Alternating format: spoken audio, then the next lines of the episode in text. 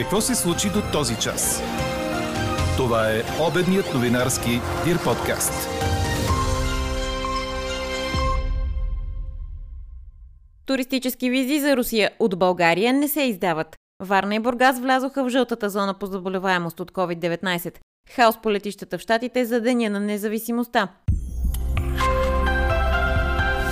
Говори Дир Беге. Добър ден, аз съм Елза Тодорова. Това са подкаст новините по обяд на 4 юли. Горещо, слънчево и сухо време за днешния понеделник прогнозира синоптикът ни Иво Некитов. Температурите са от 32 до 36 градуса, на места и 37. Съветите при такова време са: носете си вода и се обличайте със свободни леки дрехи.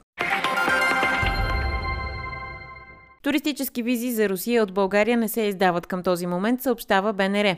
На практика така се спира възможността да се пътува в тази посока от страна на българските граждани. Посолството на Руската федерация издава само визи за преки роднини, допълва Хоризонт. Няма информация дали това ще се промени в близките седмици.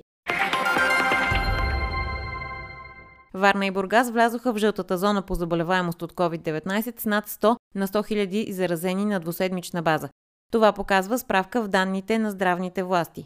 Миналата седмица София бе първата област, която прекрачи прага и премина обратно в жълтата зона, след като за кратко бе в зелената. През последните дни тенденцията е за трайно повишаване на заболеваемостта.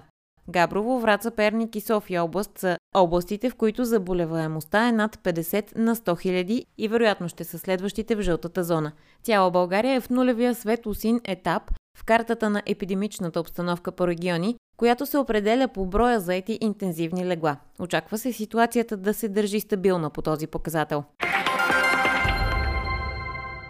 Омбудсманът Диана Ковачева изпрати препоръка до премиера в оставка Кирил Петков, в която настоява държавата да се ангажира с изработването на програма за компенсиране на част от повишените енергийни разходи на българските домакинства през последните 12 месеца. Категорично е становището ми, че подкрепа от държавата за посрещане на основни нужди от енергия и горива следва да получат всички български граждани, като се има предвид, че увеличението на доходите на населението изостава на фона на ескалацията на множеството кризи, пише омбудсманът. Професор Ковачева добавя, че е необходимо опитът от мораториума върху регулираните цени на тока, парното и водата да бъде оценен и използван по най-добрия начин. Гражданите са притеснени, че няма да могат да покриват основните си енергийни нужди заради непосилно високите разходи, включително рязкото повишение на дървата за огрев, пелетите и течните горива на свободния пазар, а от 1 юли токът за бита поскъпна с над 3%. Какво още очакваме да се случи днес? Правителството на Украйна днес ще представи своите приоритети за възстановяване на страната след войната, информира ДПА. Това ще стане на среща в швейцарския град Лугано с участието на представители на около 40 страни, които се очаква да отпуснат помощ на Киев, информира БТА. Участие във форума са заявили и редица международни организации и финансови институции. Според ДПА, възстановяването на инфраструктурата на Украйна след руската военна агресия ще струва стотици милиарди евро. Труп на мъж на около 30 години е открит в градинката пред Регионалния исторически музей във Варна. По тялото на жертвата има множество прободни рани, а смъртта е настъпила вследствие на кръвозагуба. Сигналът е подаден около 4 часа сутринта, а мъжът е открит на пейка. У него не са открити документи, самоличността му и причините за убийството тепърва ще се установяват.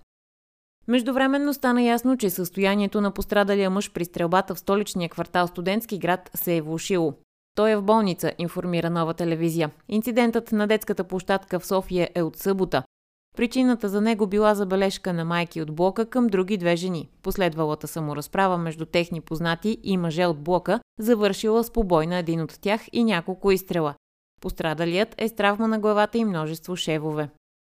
За съжаление, черната хроника не свършва до тук. Тялото на 19-годишен младеж бе открито в училищен двор на пловдивското село Скутаре в неделя.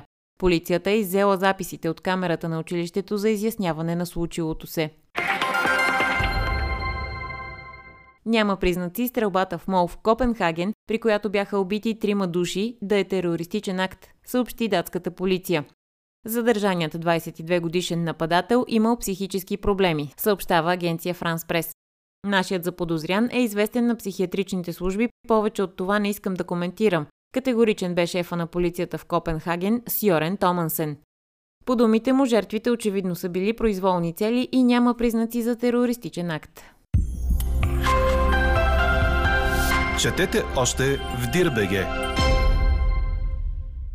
Сакраменто Кингс ще отправи официална оферта към най-добрия български баскетболист Александър Везенков, предаде Корнер. Националът е поканен на разговори с ръководството на клуба, които трябвало да се проведат по време на започващата през следващата седмица лятна лига на NBA в Лас Вегас. Информацията е потвърдена и от баскетболиста. Везенков ще бъде интервюиран от шефовете на кралете, но няма да играе в лятната лига. Какво ни впечатли преди малко?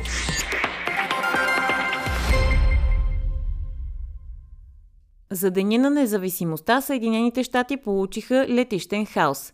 И имаше струпване на хора и отменени полети през уикенда, съобщава 24 часа. Почти 15 000 са отменените полети в празничните почивни дни. В петък, първия от най-натоварените преди Деня на независимостта, повече от 2,5 милиона души са преминали през американските летища.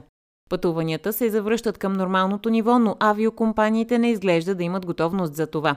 След пандемията това е рекорден брой пътуващи за един ден и премахнати от графика 50 полета само на United Airlines на летище Ню Йорк поради ремонт на летището и недостиг на персонал. Премахнатите, отменените полети и закъсненията обаче не са само там и не засягат само вътрешните линии, допълва BG Voice. На международното летище JF Kennedy в Ню Йорк само в събота с закъснение са били 36% от излитанията или общо 247 полета. На фона на хаоса на летищата, българският държавен глава Румен Радев поздрави американския си колега Джо Байден за Деня на независимостта с традиционното посочване на ефективното сътрудничество между двете страни в усилията за справяне с регионалните и световните предизвикателства. А какво ще кажете за това?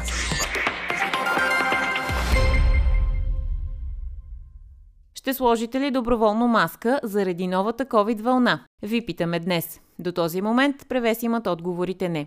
Абсолютно не, отговаря и наш слушател, според когото маските са повече вредни, отколкото полезни. Друг дава пример, че маската е толкова ефективна, колкото количката в хипермаркет за превозване на пясък. Трети добавя, че е под карантина заедно с цялото си семейство и че вирусът протича, цитирам, не много тежко. С 3 дни температура между 37,5 и 38,5. Силна отпадналост и болки в мускулите и гърлото. Съветът на въпросния карантиниран слушател е: носете маски, особено ако имате някакви придружаващи заболявания. Друг пък пита как точно експертите са познали, че по морето и около София ще има повече заразени. Анкетата продължава. Гласувайте и коментирайте в страницата на подкаста. Експертен коментар по темата ще чуете във вечерния ни новинарски подкаст точно в 18. Слушайте още, гледайте повече и четете всичко в Дир Беге.